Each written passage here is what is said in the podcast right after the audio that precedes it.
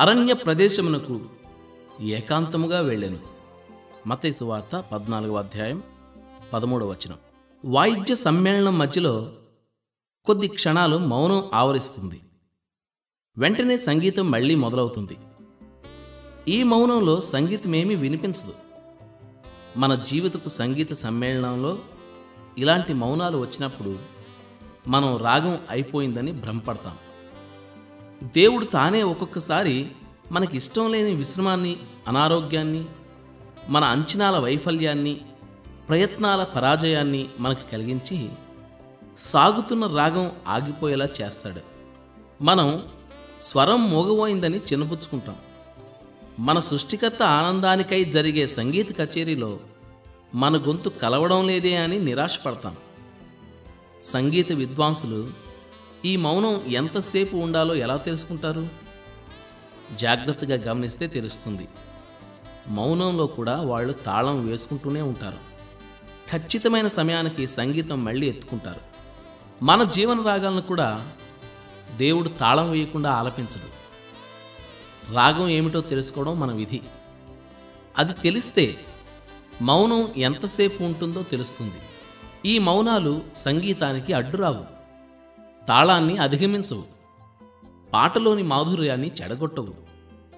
మనం దేవుని వైపుకు చూస్తే దేవుడే మన రాగాలకు తాళం వేస్తూ ఉండడం చూస్తాం. ఆ తాళాన్ని అనుసరిస్తే మౌనం తర్వాత వచ్చే స్వరాన్ని సరిగ్గా ఎత్తుకోగలుగుతాం. మౌనం వచ్చినప్పుడు సంగీతం ఆగిపోయిందని నిరుత్సాహపడితే వెనుకబడిపోతాం. మౌనంలో కూడా సంగీతం ఉందని మర్చిపోవద్దు. జీవన రాగం ఆలపించడం చాలా కష్టమైన పని.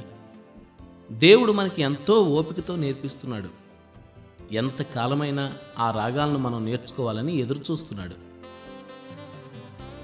దైనందిన జీవితపు హడావుడిలో నుంచి ప్రపంచ పోకడల పరుగు పందేల నుంచి పరలోకపు నీడలోకి పరిశుద్ధిని జాడలోకి కాసింతసేపు ఇటు రమ్మని కబురందిందా? బహుశా ఎడారి సీమలలోకి ఒంటరితనంలోకి దేవుని సన్నిధిలోకి ఈ ఏకాంతంలో నాతో గడపమంటున్న ఆయన కోమల స్వరం వినడానికి పిలుపు అందిందా? క్రీస్తు నడిచిన ఇరుకు దారుల్లోకి జీవజలం ప్రవహించే వాగుల్లోకి దేవునితో కలిసి నడిచే ధన్యతలోకి ఆయన ఇల్లు కనిపించే చేరువులోకి పిలుపు అందిందా? నీడ కోసం నైర్మల్యం కోసం దేవానికి వందనాలు. నీ ప్రేమ చూపిన రహస్య బాటల కోసం చీకటిలో మాకు నేర్పిన చిత్రమైన పాఠాల కోసం.